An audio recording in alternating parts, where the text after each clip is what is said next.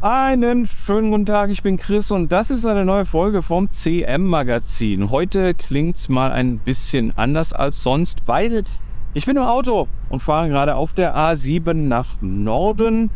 Ähm, das tue ich, weil ich in Süddeutschland bei meinen Eltern war.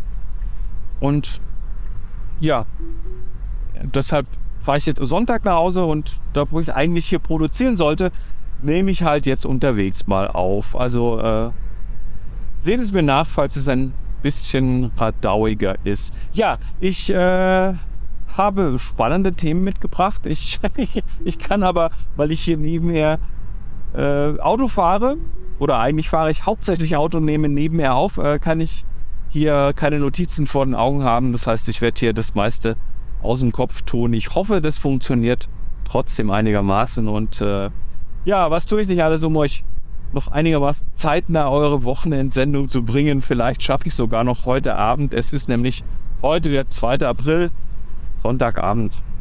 Das heißt natürlich auch, dass ich hier solo aufnehme heute. Das heißt, äh, obwohl ich ja einige dieser Themen total gerne mit, äh, mit anderen Leuten bequatschen würde, aber gut, ihr, ihr könnt ja vielleicht mal mitquatschen. CM-Magazin, nee, hi.cmmagazin.com, da könnt ihr euer Feedback ablegen. hi.cmmagazin.com und jetzt legen wir los.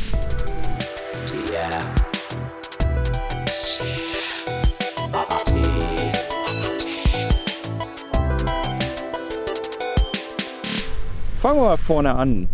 Die Jeans. Das Thema mit den Jeans. Und zwar geht es um Levi's. Levi's, die, was weiß ich, wie viel 100 und x Jahre alte Jeansmarke, ähm, hat sich jetzt entschlossen, sie möchten gerne ihre, ihre Modelfotografie mit KI machen. Ne? Also mit Journey ist mittlerweile in Version 5 und ist mittlerweile richtig gut geworden. Und äh, kann auch Menschen sehr gut, inklusive der richtigen Anzahl Finger. Und ja, was macht Levi's? Ähm, eigentlich eine ganz logische Konsequenz. Die können damit Geld sparen und müssen keine Models mehr anheuern und auch keine Menschen mit teuren Kameras, die viel Geld kosten, sondern sie wollen in Zukunft für ihre Jeans werben mit virtuellen Models und begründen tun sie das. Das ist der Witz an der Sache. Begründen tun sie das mit, das würde dann für mehr Diversität sorgen. Äh? Wie bitte? Naja, gut. Ähm, logische Konsequenz. Thema Satelliten. Äh, wir reden hier immer so schön von Starlink und dass die ihre dreieinhalbtausend plus, keine Ahnung wie viel es gerade sind, Satelliten oben haben und dass da noch viel mehr kommen werden und und und. Aber ein anderer Player, der ist so ein bisschen im Windschatten gefahren und zwar reden wir von OneWeb. OneWeb ist ähm, die Firma, ich glaube, das OneWeb ist, glaube ich, äh, UK Government Involvement oder so. Äh, nicht ganz sicher. Ich kann es auch beim Fahren hier gerade nicht nachgucken. Aber die haben jetzt gerade ihre letzten 36 Satelliten hochgeschossen und haben damit ihre initiale 616 große Satellitenkonstellation als Konkurrenz zu Starlink im Weltall. Jupp, die sind da alle schon oben. Und es soll dann auch tatsächlich als Konkurrenz zu Starlink fungieren. Das heißt, in absehbarer Zeit werdet ihr euer Satelliten-Internet, euer Low Earth Orbit Satelliten-Internet dann auch von OneWeb kaufen können. Na, oder vielleicht nicht, weil meines Wissens ist OneWeb eher erstmal für Government, also sprich für offizielle Stellen gedacht. Keine Ahnung, wer da alles drunter fallen wird, aber ähm, höchstwahrscheinlich werdet ihr es dann doch nicht einfach so im Laden kaufen können. Aber äh, ja, erste Konstellation heißt, da wird noch mehr kommen. OneWeb äh, hat da sicher noch einiges vor. Ob sie von der Menge Satelliten Starlink einholen, wage ich jetzt mal zu bezweifeln, zumindest in absehbarer Zeit wahrscheinlich nicht. Aber ja, der Service wird, wird funktionieren, gehe ich von aus, und wird, sein, wird seinen Kunden sicher gut dienen. Alles andere drumherum, siehe Astronomie und so weiter, ja, Da reden wir dann an anderer Stelle nochmal drum, äh, drüber. So, nächstes Thema, das, ähm, das Thema Plugins für ChatGPT. Wir haben da letzte Woche, Holger Krupp und ich haben da letzte Woche drüber geredet. Ja, das Thema ist, äh, ist interessant, weil es die äh, den Workflow mal ein bisschen zeigt. Und zwar hat da jemand auf Twitter, Greg Brockman oder so ähnlich, kann ich, ich kann nicht gucken, ich habe hier Hände am Lenkrad, Augen auf der Straße, nur zur Info, oder? Nicht, dass ihr glaubt, ich mache hier irgendwelche komischen Sachen beim Fahren. Ähm, ja, dieser Mensch hat das mal im Video gezeigt, die frühe Alpha der ChatGPT-Plugins und da stellt er ein Plugin ein, also er öffnet ChatGPT, wählt ein Plugin ein namens Browsing als also ein äh, Plugin, was ChatGPT den Zugriff aufs Web gibt. Bisher kann das das ja nicht und ähm, sagt auch immer schön, ich habe keine Informationen vor 2021, weil bis dahin gehen meine Trainingsdaten und ähm, ja, dann ist dieses Plugin aktiviert und dann fragt dieser Mensch ChatGPT eine Frage in plain English. Wie ist denn so und so und so und so? Und dann sagt dieses, stellt sich dieses Plugin an und sagt, ja, Browsing the Web. Und es sucht dann online nach einer hoffentlich guten Webpage dafür. Wie das dann im Einzelnen funktioniert, kann ich nicht sagen, aber findet dann eine Antwort, öffnet dann aber nicht die Webpage, sondern macht eine Zusammenfassung. So, ich gebe eine Klartextsuche ein, das Gerät findet eine Webpage und gibt mir eine Zusammenfassung davon. Tja, interessant und beängstigend. Die, die, die äh, Menschen, die vom Publishen im Web leben, müssen sich jetzt tatsächlich ernsthaft Sorgen machen, weil das jetzt in der frühen Alpha, aber so Zeug wird kommen. Und noch viele, viele andere Plugins, die noch viele, viele andere Sachen machen werden. Und äh, das ist eines der Beispiele und der Workflow scheint ziemlich straightforward und ziemlich äh, simpel und einfach zu sein. Und ja, schauen wir mal, ne? Ja, über DP Review hatten wir ja hier auch geredet. Die Web Website, ähm, die, oder haben wir hier drüber geredet? Irgendwo in irgendwelchen Podcasts habe ich drüber geredet. Also DP Review, Digital Photography Review, die Website, die äh, im Prinzip die komplette Digital-Fotografie-Revolution äh, begleitet hat mit ausführlichen Techniktests, mit einem sehr aktiven Forum zu dem Thema. Früher war ich da auch mal aktiv, ähm, allerdings ist mir das dann irgendwie noch ein bisschen zu nerdig geworden, aber gut. Ähm, auch dafür muss Platz sein und DP Review war der Platz dafür. War, ich spreche in der Vergangenheit, weil DP Review von, äh, von ihrem Besitzer Amazon geschlossen wird.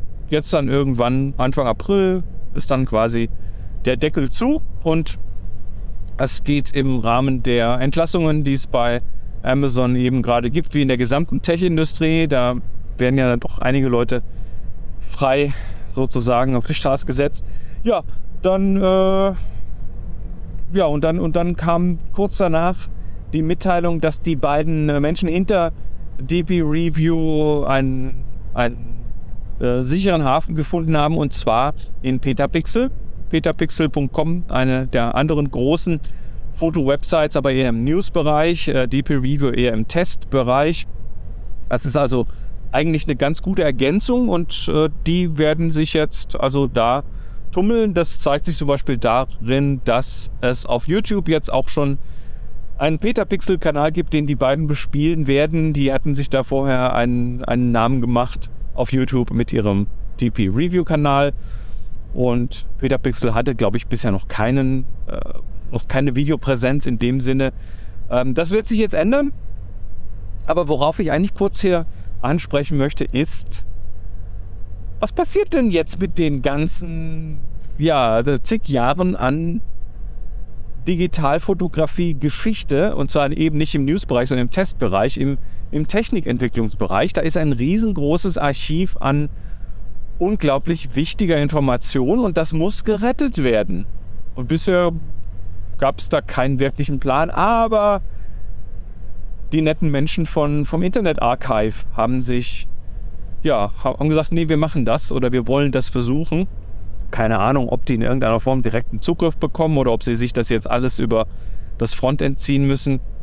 Internet Archive, das sind Äh, die ist die Organisation hinter archive.org oder auch hinter der Wayback Machine, äh, die ja in, in regelmäßigen Abständen dann äh, einige, viele, sehr viele Websites abgrasen, um da Snapshots zu machen fürs Archiv. Und ich äh, weiß nicht genau, wo es hingeht und wie es geht, aber ich könnte mir gut vorstellen, dass archive.org oder das Internet Archive jetzt an dieser Stelle so eine eigene Sammlung aufmacht und da quasi eine Time Capsule baut für DP Review. Das heißt, diese Informationen, Informationen müssten dann theoretisch in Zukunft auch dort erhältlich sein. Sind zwar sind es vermutlich eh schon, aber eben wahrscheinlich nicht in so schön konsolidierter Form. Ich habe da hohe Hoffnungen und möchte an dieser Stelle auch nochmal darauf hinweisen, dass das Internet Archive sich unter anderem aus Spenden finanziert und solltet ihr immer mal wieder äh, ja, zum Beispiel die Wayback Machine nutzen oder die ganzen groß, großartigen Fotosammlungen dort oder auch sonstigen Sammlungen dort äh, verwenden, dann gibt doch denen auch mal ein bisschen Kohle. Übrigens, äh, ich habe die ersten zwei Jahre von Tips from the Top Floor meines englischsprachigen Podcasts dort gehostet. Also die machen auch Podcast-Hosting für Ume. Und auch heute habe ich noch, äh, wenn ich meine, meine Tips from the Top Floor poste, habe ich noch so einen Abzweig automatisch laufen, wenn die quasi äh, gepublished wird, dann wird automatisch eine Kopie auf archive.org abgelegt. Da findet man also auch zumindest große Teile des äh, meines Podcasts bis, bis vor oh, 17, 18 Jahren jetzt. Ja, also Internet Archive rettet DP Reviews Legacy. Ist doch schön. Ich bin über ein interessantes Reddit-Post gestolpert die Tage und ähm, da postuliert jemand, Officer Rupert nennt er sich dort, ähm, postuliert, dass AI nicht Softwareentwicklung ersetzen wird, sondern dass AI Software ersetzen wird. Und ähm, das ist schon eine Ansage und die fand ich sehr interessant. Ich gehe mal so ein bisschen in die einzelnen Punkte, soweit ich mich erinnere. Ähm, schreibt da einmal Missing Something. There is a lot of handwringing over AI replacing coders. Also es gibt eine Menge an, ja, sagt man da, eine Menge an, ähm, oh Gott, oh Gott, oh Gott, über das Ersetzen von Codern durch AI. Und äh, ja, da wird wahrscheinlich eine Menge passieren in dem Bereich. Aber wenn man sich mal anguckt, wo es hingeht, müsste das eigentlich noch weitergehen. Also wir schauen mal auf die äh, KI, die ja jetzt schon recht äh, ordentlich kleine Skriptchen und auch mittelgroße Sachen machen kann. Ich habe ja so ein Pong bauen lassen davon und das hat problemlos funktioniert. Wirklich First Shot. Ähm, jetzt ist Pong natürlich ein Beispiel, wo man auch online sehr viele Beispiele für findet, aber äh, ich habe auch schon hier kleine Skriptchen bauen lassen für zerschneid mir mal diese Textdatei an Wortgrenzen in äh, 4 Kilobyte Blöcke. Oder, oder, oder. Also ich benutze das quasi regelmäßig. Ja, und dann schreibt er weiter, everything can be baked into the ICE Interface. Ne? Weil KI wird nicht nur Text bleiben, sondern äh, multimodal. Die, die GPT-4 ist im Prinzip schon multimodal. Sie haben es nur noch nicht freigeschaltet. Nämlich, also multimodal heißt, ein Modus ist Text und ein anderer Modus ist zum Beispiel Bild. Da könnte man jetzt auf Sound und Video mit reintun und dann hätte man plötzlich mehrere Modi. Also der Bildmodus der ist quasi schon da, der ist nur noch nicht aktiv. Ähm, da sind sie sehr vorsichtig damit. Und irgendwann wird man damit zum Beispiel ein Foto von seinem Teller machen können mit einem Essen drauf und sagen, wie viele Kalorien hat das denn? Und dann postet hinten was raus. Oder ein Bild vom Kühlschrank. Ich weiß jetzt nicht, warum ich hier so essensfixiert bin, aber Bild vom Kühlschrank. Ähm, was, kann ich, was kann ich damit kochen? Ähm, gib mir mal Rezepte für das, was ich im Kühlschrank habe. Nur so als Gedanken. Da wird noch mehr kommen. Und dann sagt er, ja, everything can be baked into the AI's Interface. Alles könnte man da reinpacken äh, in, das, in die AI. Zum Beispiel ein Bildeditor. ja. Gibt es ein Bild, sagst du, mach mal, kleb mal einen Bärte an oder mach mal den, setz die mal in die Karibik oder, oder, oder. Könnte ich mir tausend Sachen vorstellen. Mach mal Himmel mehr dramatisch. Ne? Also ja, multimodal heißt äh, Bild, Bilder bearbeiten. Photoshop wird es schwierig haben. Ähm, Videoeditor, das gleiche natürlich. Da wirft man irgendwie, was weiß ich, ein RAW-Footage rein, also äh, irgendwelche Schnipsel, sagt hier, schneid mal, mach mal hübsch. Wird in irgendeiner Form möglich. Es wird möglich. Ob es dann wirklich kommt, ist die Frage, aber weil da geht es natürlich auch noch um so Sachen wie Datenmengen und so weiter. Aber das ist eine Frage der Zeit. Eine Frage der Zeit. Ähm, Word-Prozessor, ja, natürlich. Ich muss in Zukunft keine, kein Word mehr benutzen, wenn ich eine KI habe, die für mich Sachen schreibt, sie aufbewahrt, sie formatiert, sie hübsch macht, sie an den Drucker schickt, ähm, sie in eine E-Mail packt und und und. Ähm, überhaupt die ganzen Assistenzfunktionen, E-Mail, Kalender und so weiter. Ähm, Google hat schon vor Jahren demonstriert ein System, was per Telefon äh, einen Tisch im Restaurant bucht. Da sagt man dann quasi seiner, seiner Digitalassistenz, ja, buch mir mal einen Tisch Mittwochabend ähm, und äh, lad mir noch bitte Gisela dazu ein und mach mal und sag mir dann Bescheid. Ja, ist alles in greifbarer Nähe und äh, das, ja, ich poste mal, ich, ich pack mal den Link zu dem Post hier rein, weil es hat mich dann schon so ein bisschen, ein bisschen, äh, ja, gekitzelt, würde ich sagen, weil noch ist das, äh, es wird natürlich, ähm, letztendlich hapert es an der Zuverlässigkeit dieser Systeme. Ne? Wie zuverlässig sind die wirklich? Also kann ich, kann ich mich darauf verlassen, dass das dann auch passiert? Das ist heute der Grund, warum immer noch drüber geguckt werden muss. Also die Ergebnisse sind halt, ja, manchmal findet das Ding halt Sachen. Und äh, deshalb Zuverlässigkeit ist nicht groß in mancher Hinsicht, aber das gleiche hat man ursprünglich auch mal bei Aufzügen gesagt. Ne? Als die Aufzüge in den Hochhäusern noch von Menschen bedient wurden, ich hätte, ich bitte, James, fahren Sie mich in den fünften Stock. Dann hat das ein Mensch gemacht und dann konnte man sich zurücklehnen. Und irgendwann kamen dann die Dinger mit den Knöpfen und ich glaube, das war am Anfang auch so, ja, kann ich dem Ding trauen oder nicht? Und nachdem es sich dann das hundertste Mal in den richtigen Stock gefahren hat und so weiter, ja, dann geht das schon. Jetzt ist das natürlich ein Aufzug, ist ein sehr simples im Vergleich dazu, simples mechanisches System.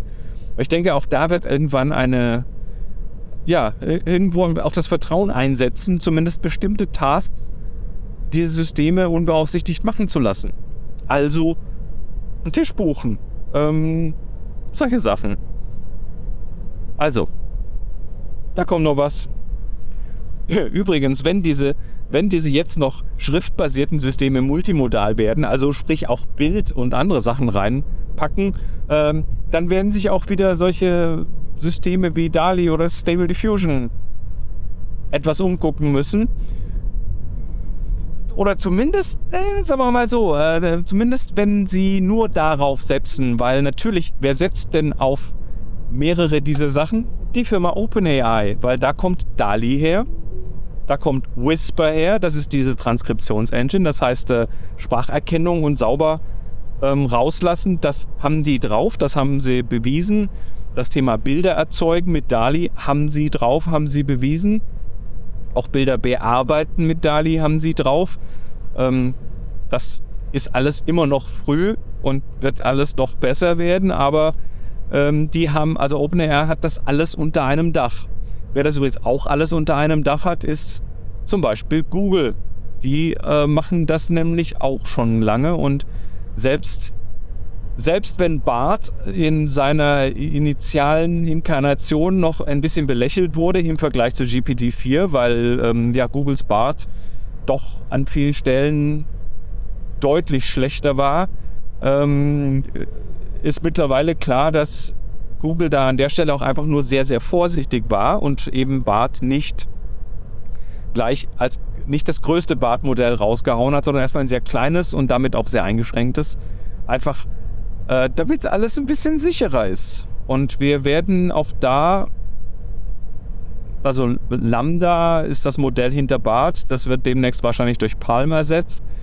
Oder wenn diese Sendung hier rauskommt, ist das vielleicht schon passiert. Also es wird alles sich noch beschleunigen. Ja, ähm, warum ich jetzt auf dieses Thema Multimodal, äh, Multimodal nochmal eingehe, ist ähm, Stable Diffusion. Weil wir äh, haben mit Stable Diffusion ja einen der wenigen Player an die, in der Bildgenerierungsfront, der hier ja so zumindest einigermaßen öffentlich agiert. Also die Modelle, die Stable Diffusion rausgehauen hat, sind ja alle äh, öffentlich zu bekommen. und äh, runterzuladen. Ich weiß Lizenz, also ich weiß nicht, ob man es Open Source nennen kann, aber äh, wahrscheinlich eine, ein Geschmack von Open Source. Und ähm, Stable Diffusion hat damit ja auch innerhalb des letzten halben Jahres eine unglaubliche Menge an, ja, an Innovation und Entwicklung in der Open Source Community an, angeschubst. Und wir sehen also, ich habe ich hab so viel Entwicklung in so kurzer Zeit noch nirgends gesehen. In meiner gesamten, in meinem gesamten Leben. Und ähm, äh, da hat mal jemand sich die Mühe gemacht und hat das Stable Diffusion Ökosystem, wie man es so schön nennt, mal äh, aufgemalt in einem ja, interaktiven Click-Tool, äh, wo alle Parameter, alle Bereiche, alle, alle äh, Ecken und Enden von Stable Diffusion mal aufgeführt sind, inklusive aller Tools drumherum. Und das Ganze ist auf sdtools.org. Da geht es halt um, naja, um den Core von Stable Diffusion, um die äh, Konzepte, um die, äh, ja, ich versuche das jetzt gerade so aus dem Kopf zu machen. Ähm, über, über, über ähm, Frames, über äh, und so weiter. Also müsst ihr mal anschauen, sdtools.org. Ihr seht da so ein großes, wie so ein Farbrad mit ja, Grundkonzepten, die nach außen immer feiner werden und dann könnt ihr da draufklicken und könnt da nochmal Details zu sehen und zum Teil auch Links und so weiter.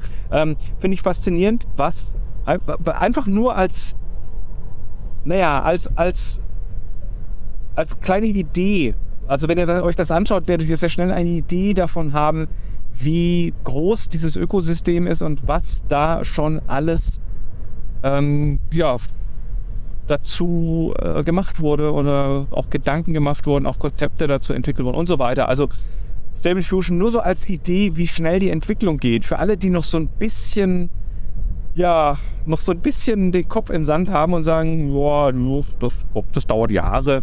Ähm, so schnelle Entwicklung nie gesehen.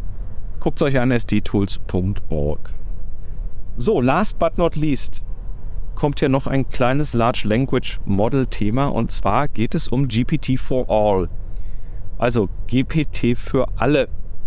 Ja, was ist eines der großen Probleme bei diesen Large Language Models? Nun ja, sie laufen sehr eingeschränkt. Äh, naja, sie laufen nicht eingeschränkt, sie sind eingeschränkt im Sinne von, sie brauchen viel Power, sie brauchen viel Hardware und zwar nicht nur zum Trainieren, sondern auch zum Ausführen.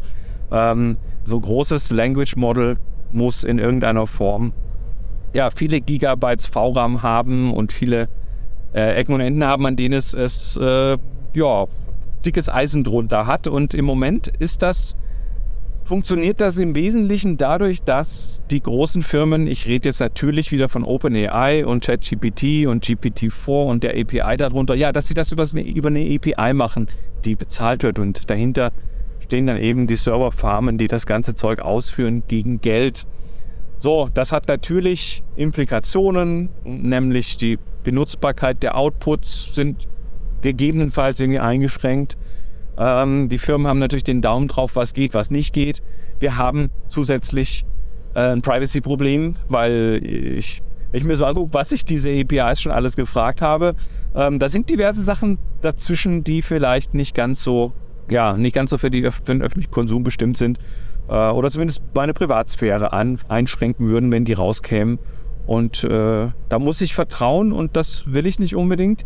Jetzt hat es in manchen Bereichen ja schon solche äh, Models gegeben, die eben auch auf Hardware laufen, die der Otto-Normalverbraucher hat. Und da rede ich jetzt halt heute mal von so einem M1-Laptop und solchen Geschichten. Und äh, ja, das ist zum Beispiel bei Stable Diffusion passiert. Relativ schnell wurden diese Models eingedampft, kondensiert ähm, und, und im Speicherverbrauch eingeschränkt. Auf eine Weise, dass die dann tatsächlich auf einem Laptop laufen. Ich habe Stable Diffusion auf meinem Laptop laufen. Ist jetzt nicht das schnellste, aber durchaus in einem Bereich, wo es benutzbar ist. Äh, ich habe Whisper dort laufen, kann also Lokaltranskriptionen machen. Und äh, teilweise benutzen diese Systeme noch nicht mal die Neuronalchips und GPUs, sondern tatsächlich die CPU. Und das Ganze war bis jetzt eigentlich, bis vor ein paar Tagen, bei einem Large Language Model noch nicht wirklich denkbar, das Ganze ohne dicke Hardware zu machen. GPT for All, GPT, die Zahl 4 und dann ALL. GPT for All ist ein Open Source Projekt, was das jetzt möglich macht. Da ist ein Large Language Model und zwar ist es, glaube ich, das Lama? LLAMA, also das von, von Meta, was Meta für Forschungszwecke released hat. ähm, oder ist es geleakt oder released? Also es war mal geleakt und ist, glaube ich, dann aber offiziell für Forschungszwecke released worden. Äh, dieses Model hat jetzt seine Gruppe genommen und mit diversen Prozessen ja, klein gedampft. Und zwar auf eine Größe, die auf einem Laptop läuft. Und das vom Tempo her so schnell wie ChatGPT oder schneller. Ähm, ich habe das laufen. und zwar also komplett offline. Ne? Das geht jetzt auf keinen Server mehr raus. Es bleibt völlig lokal und äh, ist ausführbar. Es ist nicht so gut wie ChatGPT mit GPT-4. aber es ist trotzdem brauchbar. Man kann viel damit machen. Und es ist zumindest ein sagenhafter Proof of Concept, dass diese Entwicklung an der Stelle auch weitergeht und dass wir in, das ist ein erster Schritt, ne, dass wir in absehbarer Zeit diese Large Language Models wahrscheinlich lokal auf unseren Rechnern und Mobile Devices laufen haben. Ist nur eine Frage der Zeit, dass die nicht mehr in die Cloud müssen, sondern dass die klein genug werden. Und äh, nochmal, wir reden hier von einem unglaublichen Kompressionsfaktor, also was da an Trainingsdaten reingeht und was hinterher als Modell rauskommt, aus dem man diese Trainingsdaten ja durch geschicktes Prompten wieder extrahieren kann. Ähm, das ist unglaublich, unglaublich, unglaublich, was da eine, was für eine Kompressionsleistung das letztendlich ist. Und ja, das äh, GPT4All könnt ihr euch ja mal zum Spaß installieren. Das Model selber ist ungefähr 4 GB groß das äh, Repository, da muss man sich also noch so ein GitHub-Repository klonen. Die haben aber Binaries bereitgelegt für ähm, beide Mac-Architekturen und Windows und Linux. Da könnt ihr also alle mal mitspielen.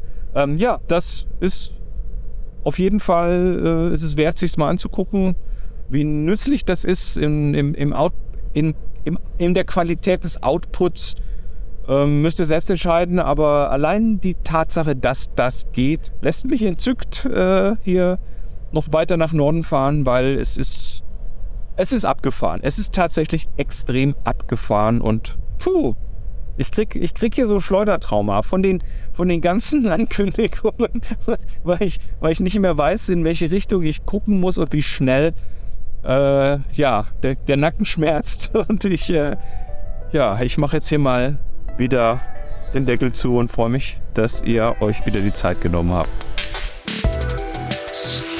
So, das war's für heute.